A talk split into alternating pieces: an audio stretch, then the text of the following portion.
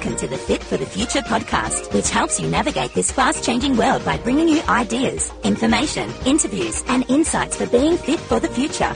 Here's your host, Gihan Perera.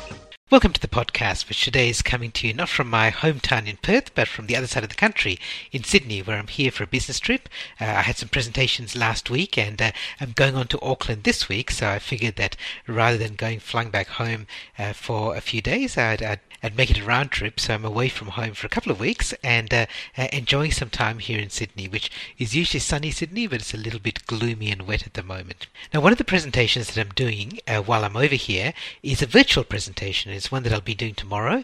It's for one of Australia's largest financial services brands, and um, they're running a program for uh, all their people around the country. And uh, rather than bringing them together into one conference center uh, for me to deliver my keynote, I'm doing it remotely. So we're doing it using webinar software, and it means that I've got people all around the country, and they'll all be attending my presentation about innovation. Uh, so this is a similar sort of presentation to the one that I normally give uh, as a keynote presentation. I call it Bright Sparks, but here I'm doing it as a virtual presentation. Uh, and if you've never done virtual presentations before, they raise some interesting challenges. Uh, I can't guarantee that I've got everybody's attention. I haven't got eye contact with them. and they can't see me. They can see my slides and they can hear my voice, but they don't get to see me. So we don't have that that personal rapport that you get in an in-person presentation. I also don't get immediate feedback. I don't know whether they're laughing at my jokes or not, uh, which may or may not be a bad thing. If I ask a question, I have to wait for them to type in their answers, or can turn on the microphone and one person at a time can speak. I can't see them raising their hands in the audience. I can't really get a feel for the energy in the room, and it may not just be one room. Some of them might be attending privately, sitting in front of their computer at their office desk. Some of them might be working from home. Some of them might be in a small meeting room watching the presentation being projected onto a big screen. Some of them might be logged on but might be checking their email or doing other work. Uh, so it's a very different environment than most presenters face. Now, I've done a lot of these presentations and so it's no problem for me to do that, but a lot of presenters get unnerved by it because you have to change a number of things. You need more interactive bits um, so that you know how the audience is feeling. You know whether they're getting it and whether they've got any questions. Um, you want them to participate, so you create some uh, activities that encourage participation. Uh, you provide more opportunities to stop for questions rather than making it mostly a presentation with just a few opportunities for questions because you want to create that rapport, and you have more opportunities for questions. And there are more times when I'll check in with the audience and see how they're going, or maybe run a poll so that I can uh, get a feel for the temperature in the room. Um, I'll use some other tools for collaboration and feedback, and not just the polls, not just people typing in questions, but there are some other interactive tools that I can use as well. And having done this a lot, I know there are other ways to manage the energy than at a conference where I'm standing in front of a group of 200 to 500, 1,000 people, uh, where I have that energy in the room, uh, I know that with the virtual presentation, there are other ways that I can do that. So, as I said, for many speakers, this can be quite unnerving. And uh, interestingly, uh, sometimes the most experienced speakers are the ones who have the biggest challenges with this because they take for granted the environment in which they operate. Uh, they can even unconsciously uh, know what's going on in the room. They can see somebody who's about to ask a question. They know whether the people are laughing at their jokes or not. So they build on that and they use it without even thinking about it. And suddenly, when they're making a virtual presentation, all of the environment changes. The things that they that used to work without them even realizing uh, don't work anymore. And I think the same applies for leaders when you're leading a distributed team, a virtual team or a remote team. If you've grown up with the idea of um, MBWA management by walking around, then you know that you can walk around and see how your team's going. You know when people are in the office and when they're leaving. You know what the general mood of the office is. But it can be quite unnerving when you're leading a distributed team, what's sometimes called a virtual team or a remote team. And this becomes particularly important when conflicts arise because conflicts are inevitable. We're humans, so conflicts are going to arise from time to time, uh, but they can be particularly challenging when you're working in a distributed team. And if you're the leader of that team, it becomes even more important for you to be able to manage those conflict situations when they arise. Otherwise, they can really spiral out of control. And that's why in today's podcast episode, I want to tackle this issue of how to manage conflict in distributed teams Now, my friend Chris Pudney and I, who wrote the book Out of Office, uh, talk about this and we'll look at this in detail how you as a leader can manage conflicts that arise in distributed teams. In fact, we first look at how you can prevent conflicts in your distributed team, and then secondly, how you manage them. So let's join that conversation now. So we are going to talk about conflict. Unfortunately, it's an inevitable, in, inevitable part uh, of human interaction, but hopefully it's an infrequent one. Um, but it's important to talk about because the consequences can be quite bad. You end up with some unhappy workers, you lose productivity, there's general dysfunction. People even leave their jobs, leave their workplaces as a consequence of conflict that's left untreated. So, what we'll talk about today is how to keep conflict to a minimum, and then it will talk about how to deal with conflict when it does arise. But let's start with a few assumptions. Firstly, we'll assume that the conflicting parties actually want to work well together. You don't have a rogue who's being deliberately hostile, for example. Um, and also recognize that not all conflict is bad, that sometimes it can lead to positive change and improvements in your ways of working. But that said, we are talking about things that are actually negative, things that we would prefer to avoid, even though it can sometimes lead to positive outcomes. Um, and we're also not talking about things like friendly competition or debating and challenging ideas or playing devil's advocate. We're talking about the negative stuff here. So, this episode isn't a general topic about conflict resolution. We are focused on specific issues that relate to distributed teams, and it is particularly relevant for distributed teams, Gihan, because some research that I read recently has revealed that distributed teams do suffer more from conflict than regular teams that are based in an office, and when conflict arises, it can be more difficult to resolve. Also, we are talking about conflict that's between two members of your team, but the same pr- principles arise when it's conflict that actually involves you. So there are a couple of caveats to consider that when you're involved, you need to be a bit more sensitive because although you might want to treat the other party as an equal with you when you come to resolving the conflict, you're still going to be their boss. And so you still have a degree of authority or power over them. So be more sensitive and be more open. So ask more questions, listen more carefully, and be more open to their ideas so that you get a much better understanding of their position and point of view. It's not just good emotional intelligence, it's essential when you're dealing with members of teams, uh, team members who might be remote from you. It's easy in those situations to make the wrong assumptions about their situation. That's good, Chris. And uh, as you say, we're talking about conflict with the distributed team members, so people who aren't uh, working in the same office. And when you think about the types of conflict that arise, they're the same sort of things that happen with regular in-office teams. But because you have your team members working in different locations, different time zones, perhaps speaking different languages or maybe not having the same first language and having different cultures, there are some things that happen. And uh, first of all, you create potentially, um, there's more potential for conflict because people aren't working in the same office. They can't just stick their head over a cubicle straight away. And also, um, when conflict occurs, it can be magnified for the same reason because people aren't right there and they can't resolve it straight away. Um, and when we talk about conflicts, we're talking about both personal and professional conflicts. So personal conflicts are where there are um, two people who have a relationship clash because for some reason they their, their personalities clash or they don't like each other, um, and you know, there's when you when you think about an in-person team versus a, a, a, distributed team, there are pros and cons to this. one one positive of having a distributed team is that there may be less of that of those personality conflicts because there's less in-person contact. So people tend to focus on their professional work, and maybe personalities don't tend to get in the same uh, get in the way the same as they do when you're working in an office. Um, but on the on the other hand, when conflicts occur, they sometimes just arise out of simple misunderstandings because you're not communicating in person, face to face, with words. You might be saying, you might say something in an email that um, somebody misinterprets or they don't get your tone of voice, and it may be a simple misunderstanding that blows up into a bigger issue. Um, and also when there is a real conflict, then it can be more of a challenge to address. And so you as a leader or manager have to be right on top of those um, so that you can address those conflicts um, very quickly and uh, first of all be aware of them and then address them. Um, the second area is, is the professional conflicts, and uh, that's more based around the work that your team is doing. So they, they're the, probably the more common kind of conflicts that occur, and uh, on the positive side, they're a little bit more straightforward to resolve than the personal conflicts because you're not talking about dueling personalities or clashing personalities, um, but yeah, you're talking about actually work-related stuff. And quite often, um, you resolve the conflict, and both parties are happy, and you go on with a, with actually something that's better than what you started with. Um, on the other hand, there's a little best, there's a little less margin for error when you're talking about a distributed team. Um, for example, if something, if something's going to be delayed, um, in an in an office, you can just walk over to the person and say, "Hey, do you mind if I send this? Um, if I if is delayed by an hour?" Um, but when you're working with people from possibly the other side of the world, and you don't have the chance to do that immediately, delaying something by an hour could actually make have significant knock-on effects. So you've got less margin for error when things go wrong.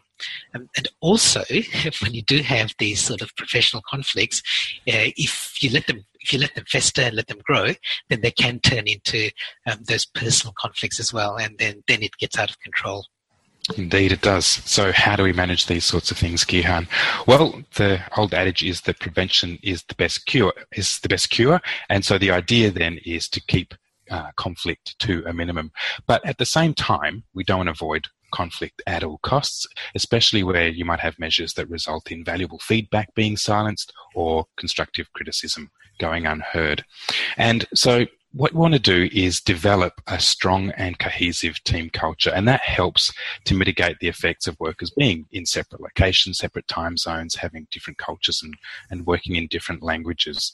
Um, and so the ways of doing this, I'm going to draw here on some research by Pamela Hinds. She's looked and researched uh, exactly this topic, so how to manage conflict in distributed teams. And she's come up with a series of suggestions. The first of which is to try and avoid developing competition and rivalry within your team. Some competition is healthy, but with distributed teams, it's easy for a mentality of us versus them to develop, uh, especially where people are working, for instance, in different locations. And that can erode the trust and rapport that teams need to avoid conflict.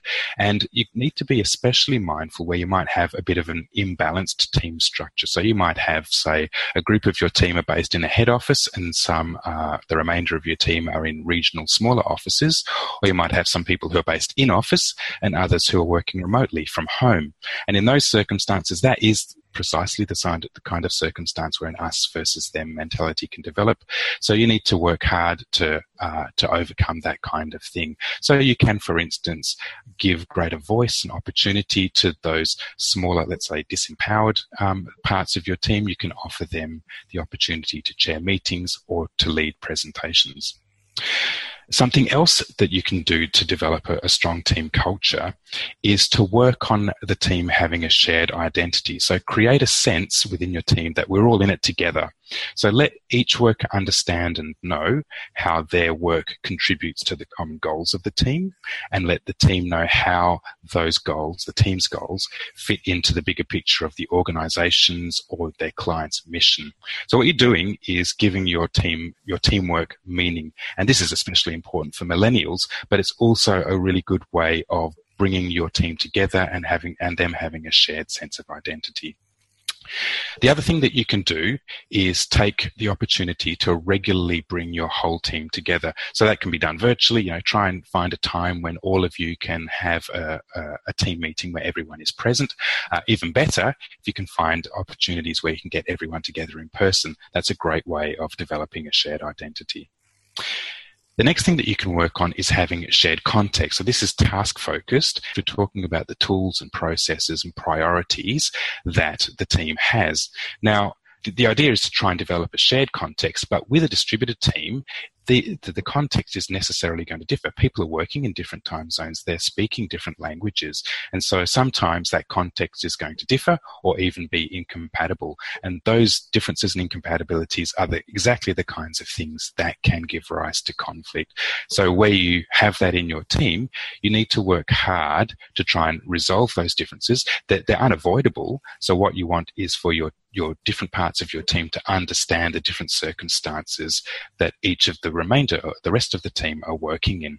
one of the ways that you can do this, it's not always possible, is something like a site visit. So if you can get uh, part of your team to visit, go on site to one of your regional offices or to one of the the, the field field locations that your team's working in. That's a great way of seeing in person uh, the circumstances that different team members are working on. It's not always possible, uh, especially where you've got a global team.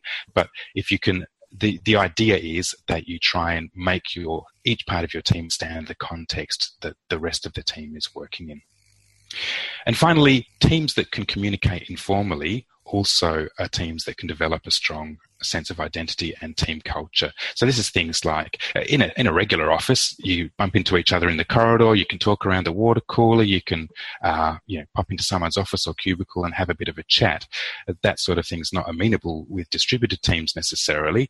So what you've got to do is try and engineer those circumstances. So for instance, in team meetings, you can have the opportunity for people just to uh, spend five minutes talking about what they did on the weekend, or um, you can allow people, you can say you just have a policy where it's okay to spend some time, say, texting or using IM or some virtual shared workspace. We'll talk about that in a moment, where people can just talk uh, socially and get to know each other and build trust that way. As you're talking about those things, Chris, it just struck me that this is sort of these are the sort of issues that you've faced for well more, more than a decade now, working on the on the other side of the world with your with your team members and your colleagues. Um, and I know you've talked in the past about bringing the team together. You travel to conferences, you get to meet people in person. How has that worked for you? Yeah, so I do try to get on site um, regularly, so maybe once a year. Sometimes it's two years before I get to do that. But it's it's also things like communicating informally, Gihan. I used to be a uh, quite business-like and try and get meetings started and underway really quickly. Uh, but now I recognise there's real value in just having spending five minutes, having a bit of a chat, talking about what we did on the weekend, um, uh, and not being so task focused. That there's this, we know that um, the distributed teams and remote workers are very task focused, but I think it's really valuable to try and just, just get to know people socially, the people that you work with, and that helps you get a picture of them in your mind and vice versa, uh, them of you, understanding the context and, and who you are. Yeah, great. Great. And, and you touched on the idea, Chris, that um, you do want to share context and have tools, processes, and the infrastructure in place that allows you to do that. So let's talk a little bit about that. So one of the best things you can do to, to prevent or avoid the conflict uh, conflict from arising in the first place is just make sure that you do have those uh, virtual outlets for team members to share their concerns, to to be heard and build trust. And again, you can't take it for granted because in an office that happens naturally. The office, the workplace, is the place where people can get together and, and talk. And sometimes it creates conflict, but it also allows the opportunities for you to address conflict. And in a distributed team or remote workplace, um, you have to create that intentionally rather than um, just assuming or relying on it happening automatically. So think about things like your, your virtual workspace. Um, if all you're doing is you're providing nothing except emails back and forth and IM or text back and forth, it's probably not enough. So you want to have some kind of, if you like, shared office space using tools like Slack or um, HipChat or Yammer you want something so that there is a people feel like there is a, a shared workplace that they can or workspace that uh, there's a focal point for your teamwork? And, and, when you provide that it just has a number of benefits that that that are useful for your general productivity and general work operations, but also mean that you can kind of head off head off at the pass any potential conflicts that can arise. For example, if there are problems, you can, you can air the problems early, especially task related problems. People are quite happy to share them in the shared workspace because uh, they, they'll raise a problem or they will create a little Trello. What do you call it in Trello? Not a board, but a, a swim lane. they call it, yeah, a card. That's yeah. right. Yeah. So you can you can raise a card, you have a deadline attached to it, and people can comment on it. And um, any sort of issues that arise can be addressed online with no emotion and uh, shared publicly for everyone to see. So it's open and, trans- uh, open and transparent. Um, it also means that people can share issues and get them get other team members to to comment on them. So it becomes a collaborative effort rather than one person going off and trying to do a task in private and struggling with it and missing a deadline and then causing problems for the rest of the team, because it's shared, uh, everyone can contribute and uh, people want to help. And uh, as we said at the start, we're assuming that everyone has a positive intent. Um, and so if you provide the place for them to do that, uh, then, they, then they will express themselves and they will share and contribute. Um, the other thing with that is that you do get feedback along the way. So rather than just having a task that somebody goes off and works on and then replies at the very end, um, by sharing their progress along the way, you do get honest and candid feedback as well, um, which helps the individual tasks as well, but just helps the overall um, the overall project flow as well. And it helps to build trust because people in distributed teams build trust based on professional interactions rather than, say, in office teams where they build trust based on personal interactions, like what you did on the weekend. Um, in a distributed team, people build trust based on what they see in terms of responsibility, integrity, being responsive, all of those sort of positive things that that help work to get done also the things that are also the things that build trust and of course, when you do this, you also build up this knowledge bank, this, this repository of information and um, wisdom that is available not only to your, your team at the moment, but it's also available in the future to other people. Um, and, and it just makes, it just makes life easier for everybody when that sort of workspace is available. Yeah, Gihan, and I think also um, these workspaces, they're often uh, things are discussed on their technical merits. so things are depersonalized, and it, the opportunity to call someone an idiot doesn't arise because you do things on. You, you're talking about the technical side of the work that you're doing, that you're doing together, and things are focused on the technical side rather than on the personal side of things. Yeah, exactly, exactly. So, and that said, um, sometimes you do need to take things off- offline. So make sure that you've got the right communication channels in place because you don't want to air grievances necessarily publicly. So make sure that you and your team members and, and team members between themselves um, understand that there are appropriate ways and appropriate things to do in public and some things that should be done in private and that there are ways that they can do it in private.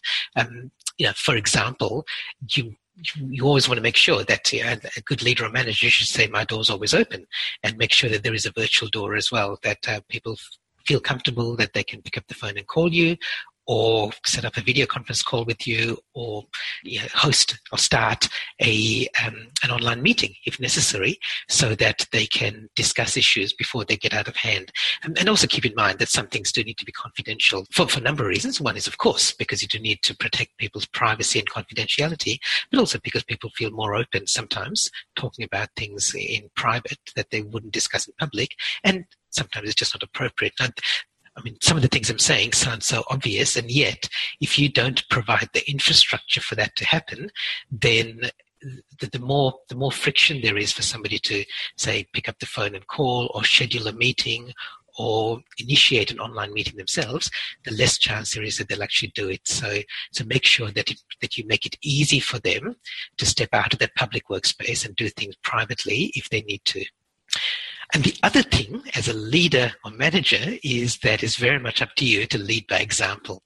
And again, this is something that you would expect a leader or manager to do in an in office, uh, in an office, but you have to do it in a distributed team as well, and actually make a proactively make an effort to show that you're that you're modeling the behavior that you expect of others in your team.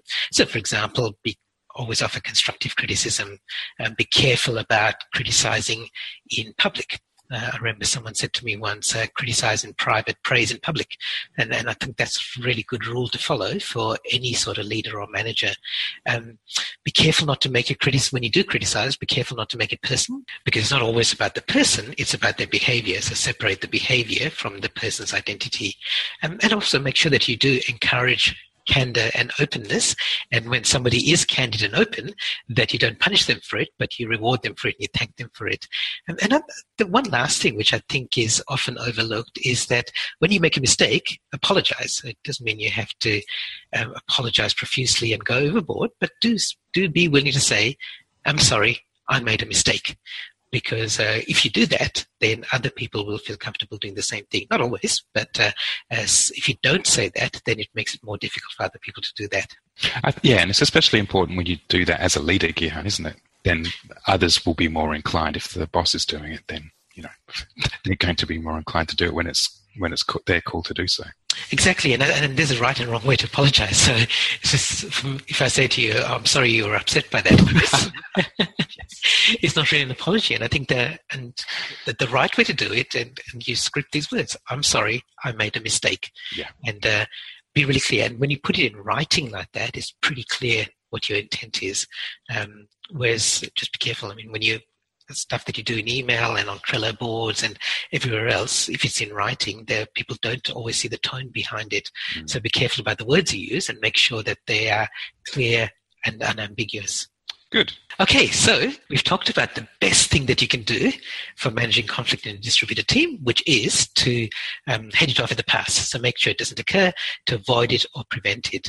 Just to conclude, Gihan, I think this idea of building a strong and cohesive team culture has benefits outside of, con- of preventing conflict as well. It also does improve productivity and it does build trust. So conflict is is a really important thing to deal with with distributed teams. And developing a strong and cohesive team culture is a great way of preventing conflict, but it has benefits beyond that. So I think it's really something that uh, leaders of distributed teams need to need to focus on. It is something that we've talked about in the past as well. Yeah, I agree. And I agree. And again, I'll reinforce the point that the most important thing if you're a leader of a distributed team versus leader of an in-office team is you just have to be more proactive about it. Mm. Um, in an office, some of the environment, the infrastructure, the setting is already in place for you. So you you're probably taking advantage of it without realizing it. As soon as you've got a remote team or a virtual team or distributed team, all of that disappears and you have to create that or make sure that it's in place. So you don't have to do it yourself personally, but make sure you get HR on board, IT on board, and of course your team on board to make sure that you create that environment um, that, that allows you to create that cohesive team culture. Yeah, yeah and talked about how to prevent conflict uh, rather than how to resolve it. So we talked about how to either prevent or at least keep it to a minimum uh, by doing things like having a strong, cohesive team culture, um, giving opportunities for team members to express their concerns, to be heard, and also for you as a leader to lead by example. Um, and we're going to talk about what happens when all of those things won't don't work because it's inevitable. Uh, despite your best efforts, conflicts will happen. And so we'll talk about how to deal with conflict when it does occur. We will indeed. And the first thing, Gihan, is that you need to act.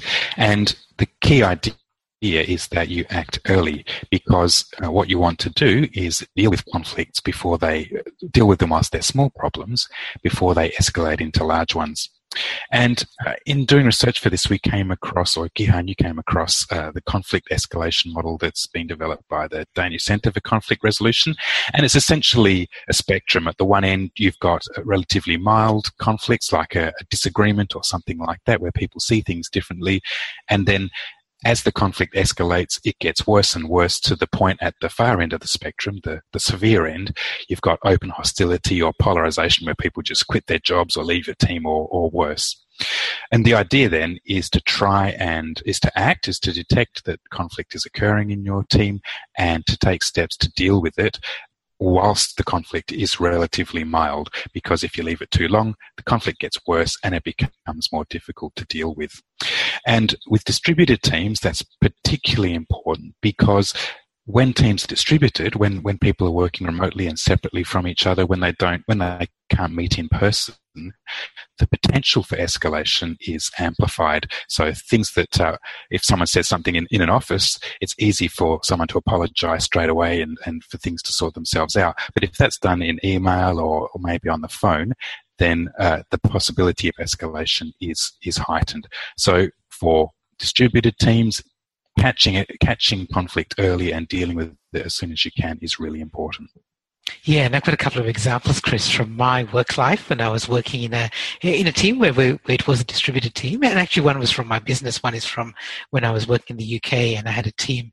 And the rest of my team were in Perth, in Australia, and just again, as you're saying, it's something that can happen with a distributed team, where misunderstandings can occur. Um, so sometimes it doesn't have to be a major conflict situation. It's just uh, you say something, especially if you say something in email, and it can be misunderstood. Uh, the, so one example that I remember very clearly um, was an email that I sent to one of my team members, and uh, they replied um, a couple of days later saying, uh, sorry, didn't get your email, maybe got lost in spam or something. Um, and uh, then I sent it back, I sent it to them and followed up with an email saying I resent, I resent it, um, but uh, I didn't put the hyphen between re and sent, so it's, uh, it said I resent that. so, and of course they, they, took it the wrong way, uh, which is uh, so it's completely unintended. But uh, and it was a simple misunderstanding, and this was somebody with whom I had a pretty good relationship, so um, we had a little bit of a laugh over it. Uh, but they didn't it, threaten to resign or resign their yeah. employment contract. Good point. Good point. Um, but of course, that, I mean, that could have escalated very quickly if we didn't have that relationship in place, and that, that was you know, unintentional conflict. Um, a similar situation happened some years later when I was running um, when I was running my own business and I was dealing with a client, and uh, he asked me for something. He sent me an email asking me for something, and uh, I replied to him because he didn't specify a deadline or a milestone, and I replied saying, "What's the urgency?" I was really asking a very simple question, like, what is your level of urgency on this? Do you need it within the next 24 hours? Do you need it in the next week or not? But he kind of took it as more like, uh, I'll get around to it. What's the urgency? He took it as if I was affronted by the request. Again, it was a good client, and then, um, he's also somebody with high emotional intelligence and high social intelligence, so he was able to address it fairly quickly. Um, and I didn't even realize that uh, what I had said was ambiguous. Um, so again, it's, both those examples just demonstrate when you work in a distributed team how it can be quite a challenge to uh, make sure that everyone understands each other all the time and unintentional conflicts don't, don't arise. Um, when conflicts do arise, um, the, the, key is to deal with them um, using social intelligence. Social intelligence is, is one of the 10 skills for the future workforce, which was identified by the, by the Institute for the Future. Um, and you may have heard of you know, things like emotional intelligence, interpersonal intelligence, they're all kind of the same thing. Social intelligence is understanding people's behavior um, and understanding that when people do something, um, that's what you see is their behavior, but there is some sort of motivation behind that behavior. And, and when it comes to conflict, um, and actually when it comes to any sort of behavior, we can only see people's behavior. And uh, the first thing that we should do is uh, figure out the motivation behind the behavior because depending on their motivation, you'll deal with the conflict in different ways. And uh, we'll talk a little bit more about that in detail. But let's talk about, like, very broadly, uh, the four kinds of motivation that people have. Um, so let's let's look at these from easiest to most complex, and uh, the, the four levels uh, briefly are environment, skills, values, and identity. And there is actually a fifth level, which is uh, um, information, which sits above all of them, and it's actually the easiest to deal with. Um, so uh, actually, let's go, let's go through each one of them. So information is where the two parties don't have the right information, or the information is misunderstood. Um, like that example that I gave earlier, uh, those two examples where um, there was an unintentional misunderstanding, um, and that's all it was. That's all it was. But sometimes um, people think that they understand what's said, but there may be some missing information. Um, for example, uh, and again, let me pick an email example because it's so common in the workplace, especially in a distributed team. Um, if I email you something saying, uh, or if I, if I ask, say to you, Chris, um, in email, uh, Chris, I need those changes by 2 p.m. Friday. Um, now, I know exactly what I mean by that, um, but there's opportunity for ambiguity and misunderstanding. So, what does 2 p.m. mean? Uh, we might be working in completely different time zones. Uh, which Friday? It might be pretty obvious to me that Friday is coming up in, say, two days' time. But if you don't read your email for another three days because you happen to have a, a long weekend and a public holiday, then you're going to respond uh, assuming that it's uh, the next Friday by the time you read the email. Um, and then, what, what do you mean by changes? If I say I need those changes, um, I've got to be really clear about what changes I'm referring to. Um, and even if you understand all of that, so you get the right time zone, you understand the Friday, you understand the changes, and what do you actually want delivered? What what format are you going to deliver it in? So if the changes are you going to send me back uh, a Word document with the changes done, it could be a Word document with the changes marked up so I can review it. You could do all the changes, convert to PDF and send it back to me. Um, it could be any one of those things. There's no right or wrong answer because I haven't been clear about it.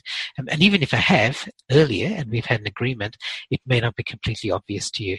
So that's a simple example of um, a simple information obstacle, and uh, that can cause conflict. Um, most of the time, it's pretty simple to solve, and we'll talk about some of the solutions later, but that's the simplest kind. And the next one is environment, which is about where and when. And this is very much uh, this is very true when we have got a distributed team where people have got the right information, but there's something in the environment that makes it dif- difficult. Uh, the fact that you are separated in space, uh, the fact that you might be separated in time because you're working in different time zones. Um, there's office politics going on. Um, even in a distributed team, people there may be some people jostling for power. Um, people have different moods, uh, especially if you're uh, operating in different time zones. Some people might be just starting their day while other people are ending their day. So they, they've got different levels of energy. And the company culture might be different. People who are working in one office might uh, feel differently than people who work in another office or the people who are working from home. So there are all of these issues around the, uh, the actual work environment that can cause conflict. And the next level up, or the next level down, if you like, if you're going deeper, is a is uh, conflicts that arise because of skills. So the environment's okay, um, information's okay, but people just don't have the skills to operate well in that sort of environment. Um, so in a distributed team, and maybe online meetings aren't run very well because people don't know how to run the meetings. Uh, they don't know how to use the technology well. They don't know how to use email well. So they use, uh, they do certain things through email, which makes which makes things inefficient or ineffective, and things get misunderstood. Okay, then looking a little bit deeper again, uh, so the skills are okay, uh, but there's some value clashes. There's a, you know, for example, like this clash of uh, cultural differences. So people have different expectations about how people behave, what punctuality means. Uh, standards of living are different in different cultures, and that and that might cause conflicts either because um, some people feel superior or they feel resentful. So all of those issues can happen. So just because people have the right skills and a good environment doesn't necessarily mean that they have shared values the last one, which is uh, which really cuts to the core of people, is conflict based on identity. So people do have. Let's look at it. We've got the right information. We've got the right environment. We've got all the right skills. We share values, but there's there's a clash at a personal level. and people have a clash because of their self-esteem or their status or perceived status or their own ego. So their personality is getting in the way. So when as a leader, whenever you see a conflict going on in your team, um, then figure out what's going on for each of each person in, in that each of those parties. You know, at what level are they behaving, and at what level um, are they? As I said, that what what's their motivation that drives their behavior. So, how do you figure it out? Well, in an in-office team, you just go and talk to the people. You wander over to their cubicle, you wander over to the office, you take them out for coffee. You can't do that all the time in a distributed team. So just think about how you're going to do that. Um, are you going to do it with the email? Email's okay uh, if you're just looking to get information and facts, but it's not very good for emotions. So you do need to talk to the people involved. If they're in your office, great, you can talk to them in person, but otherwise you may need to talk to them in a phone call or a video conference. Um, so audio or video, that's those are your options, but you do need to talk to people directly. You may even consider a three-way video conference call where you get both parties in the conflict involved and you have a um, and you have a conversation with them, just as you would in, in an office, but you do it in a meeting room there are a few instances where you might not need to talk to people because this is just a simple misunderstanding and you can just resolve it by email especially if there if the relationship is good between people and there's there's a high level of trust. You can do this but just just one thing to be aware of is only do this if you are sure 100% sure that that, that everyone sees it the same way. Um, otherwise what might seem like something really easy to resolve on the surface might actually be there might be a deeper underlying issue below it and just keep in mind that you've probably got some of the facts already, uh, probably more so in a distributed team than in an in-office team because you've got um, email threads, document revision histories, uh, you've got recordings of your conference calls and so on. So some of the facts that uh, that led to the conflict and some of the information that you might need, background material, you might have already.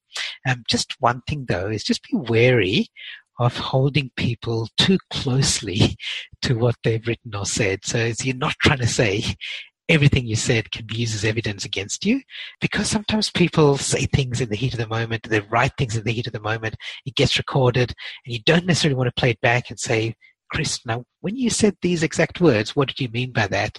If the other person backtracks, you can't push them on it and hold them to it because sometimes they're just digging their heels and that's not an effective way to, to manage the conflict.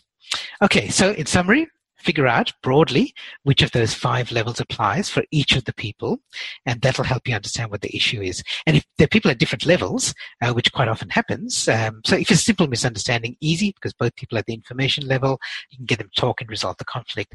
But you know, if one of them thinks it's a simple issue about time zones, and um, Chris didn't understand what I meant by 2 p.m., but the other one is somebody who doesn't like taking orders from a woman or an Australian or something like that, or from somebody in a in a minor office in a remote outpost. Then they're looking at it at a values or identity level, and in that case, you've got the clash of different levels. And in that case, you do have to resolve it at that deeper level because uh, one party is at that deeper level. So, having diagnosed what level the conflict happens to be at, it's time to go about addressing the issue. And it will really do. So your role in helping to resolve the issue will depend upon the level that you've determined that you've diagnosed that the conflict uh, revolves around. So again, we'll take we'll take um, each of those different levels in turn and talk about the role that you as a team leader will have um, in helping to resolve and address conflict. So starting again, we'll, work from simplest to most complex at the informational level where it's a, a simple misunderstanding or an absence of facts or some opinions. Then your role is to be an advisor. It's relatively simple and straightforward. So it's best if you can get the, the parties involved to come up with their own solution. You simply advise and guide them. And in a distributed team, it's probably something that could be handled using email or they might be able to use an instant messaging tool or some other way of, of, of resolving it um, electronically without um, without having to get face to face or, or, or call each other. And depending on the solution that they come up with, it might be something that's useful for the rest of the team. So take a note of it and perhaps share it with the rest of the team. Then going to the next level, we were talking about an environment, so it could be something around the culture of your team or organizations, a mismatch in time zones or some policies that aren't working. This is this is going to be in your wheelhouse as a team leader. You need to act as a manager. So again, you can engage with the people involved and ask for their suggestions, but it's really, it really falls to you to take action. And depending upon the nature of the conflict, the, the issues that you have to deal with sometimes are going to be completely with you, within your control. So it might be that you've got an us versus them culture that's developed within your team. It might be the way that people aren't clear about how to use email when they're communicating. So there might be some policy that needs to be cleaned up and, and communicated to your team. Those sorts of things are within your control and you can take action on them. Other things will be external to, to the kinds of things that you control. You might need to call in the organization's IT support team to, to help you out.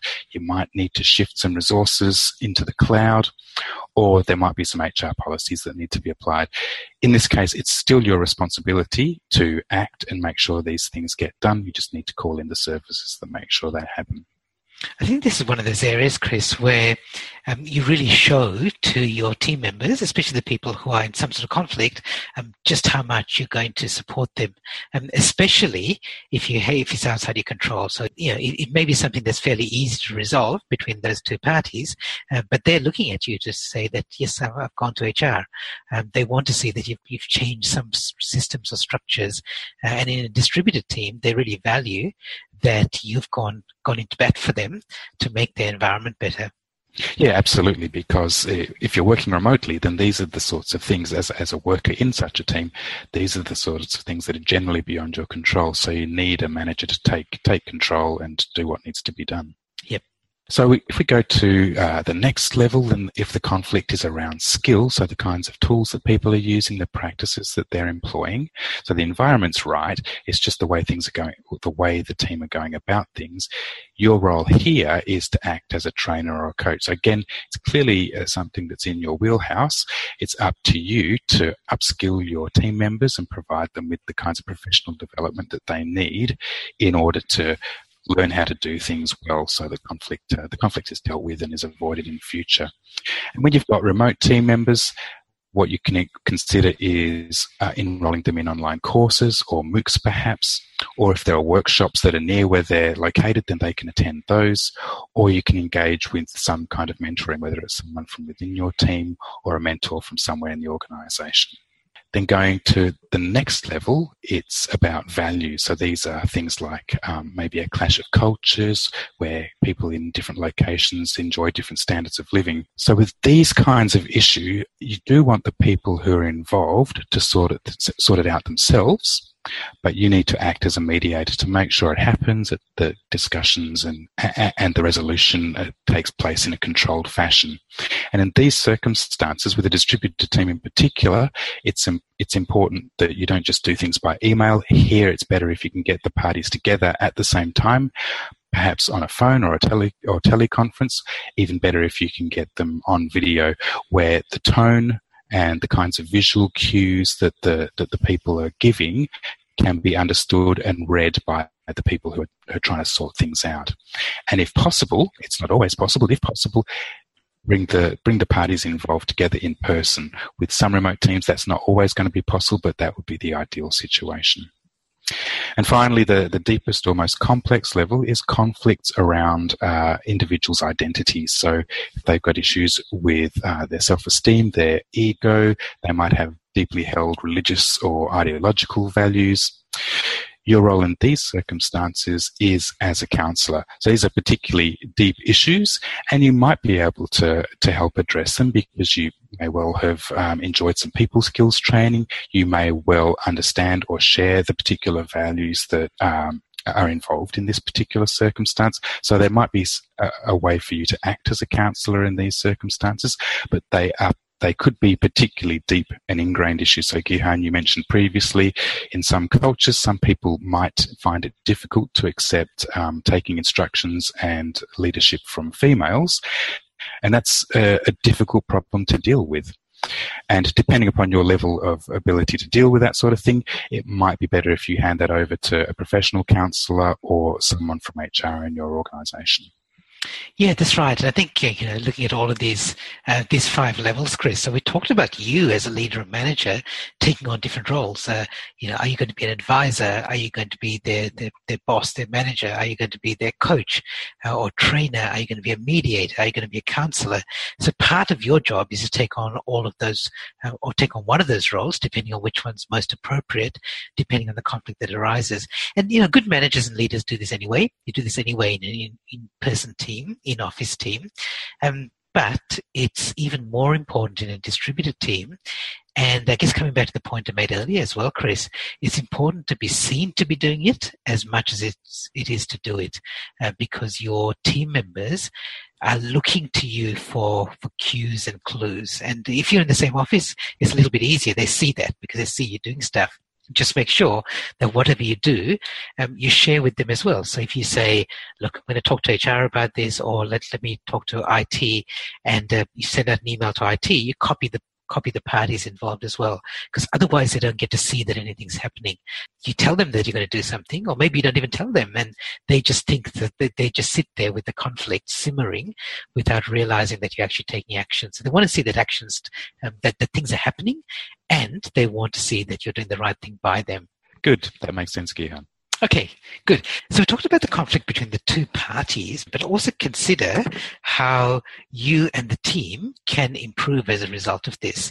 So how are you going to how are you going to learn from this and improve the environment for everybody? So um, yeah, maybe you do need better infrastructure. So things like better collaboration tools. Maybe we need to put more stuff in the cloud so that people aren't working on um, different versions of documents that cause a conflict. Maybe you need to get invest in better uh, video conferencing technology. Um, maybe you need better processes and guidelines to make things a bit easier for people. So um, maybe have an email policy that people that people uh, read and understand and follow. And sometimes it just means better, better training as well. So um, are you providing the right sort of professional development and um, training and upskilling on a regular basis, not just when the conflict occurs, but um, are there opportunities for you to then revise where what people's skills are and do something about it? Um, and also revisit the team culture, make sure that people understand the shared values of the team, the shared goals of the team, because some sometimes things like that are the, the reason that the conflict arises. And uh, again, coming back to the part one of this, uh, this topic about uh, managing conflict, sometimes you can prevent conflict um, simply by putting these things in place proactively. And just a couple of last things on this topic before we wrap up, Chris. Um, so one is looking at openness and transparencies. In some situations, some conflict situations, it is worth sharing what happened with the rest of the team. Uh, generally because you want people to know what, what's happened and also so that other people can learn from it. But also there are other situations where you don't want to share it, where it's completely appropriate to address and manage and resolve the conflict privately and nobody else needs to know. Generally, you only share with the consent of the people involved and if you think it's going to be useful for the rest of the team to know. Um, and I guess the last thing is for you as a leader, this is an opportunity, conflict is an opportunity for you to use the situation for your own personal development. Um, so after you resolve the conflict and everyone's happy, think about did you handle it well? Were you able to do it effectively? Could you have done it better? Uh, do you need more training? Maybe there are some skills that you could learn, like facilitation skills or mediation skills, or have something to do with emotional intelligence. So use conflict, uh, the, the conflict situation, as an opportunity for your own learning and growth as well. Excellent, Gihan. So I think we can wrap things up. I was going to finish things off with a couple of proverbs. First one is prevention is better than cure. And then the second pro- proverb is a stitch in time saves nine. And that is what I said earlier act on conflict early before it escalates and becomes more difficult to handle. Yep, great. And my parting comment, Chris, is uh, don't be afraid of conflict. Uh, uh, be open to it, be alert to it, and uh, as, you, as you said, Chris, uh, address it as quickly as possible, uh, but also see it as just a normal part of a workplace, and um, just it's part of your role as a leader to to be able to manage conflict, not prevent it all the time, but be able to manage it with your distributed team members. Now, if you want to know what's on the horizon for the future, download my app, Fit for the Future, for your iPhone or your Android phone. And I created this app because many people come up to me after my keynote conference presentations and ask me how I do my own research, what blogs I read, what podcasts I listen to, what books I read, and they want some recommendations so that they can become fit for the future as well. So I created this app. I update it regularly with news, articles, videos, book recommendations, and other resources to help you become fit for the future. It's free and is ad free. So head over to the iTunes Store or the Google Play Store and just search for Fit for the Future and you'll find my app there. I hope you enjoyed the podcast and found something valuable for your personal and professional life. And if you did get some value from it, I would love it if you could do me a favor and give me a review and a rating in the iTunes store in the podcast area. And that helps to promote it to other people as well. And if you want me to share ideas like this live at your next conference, then check out my speaking topics and workshop topics at gihanspeaks.com. And if you want to engage with me in other ways, go to gihanperera.com where you can find my blog, my newsletter, my podcast, videos, and my free webinar series. They're all free and they're all designed to help you leverage the potential of your organization, your team, and of course yourself that you can become fit for the future. This is Gihan Perera. Bye for now. For show notes, past episodes, and more, visit gihanperera.com. And remember, great minds don't think alike.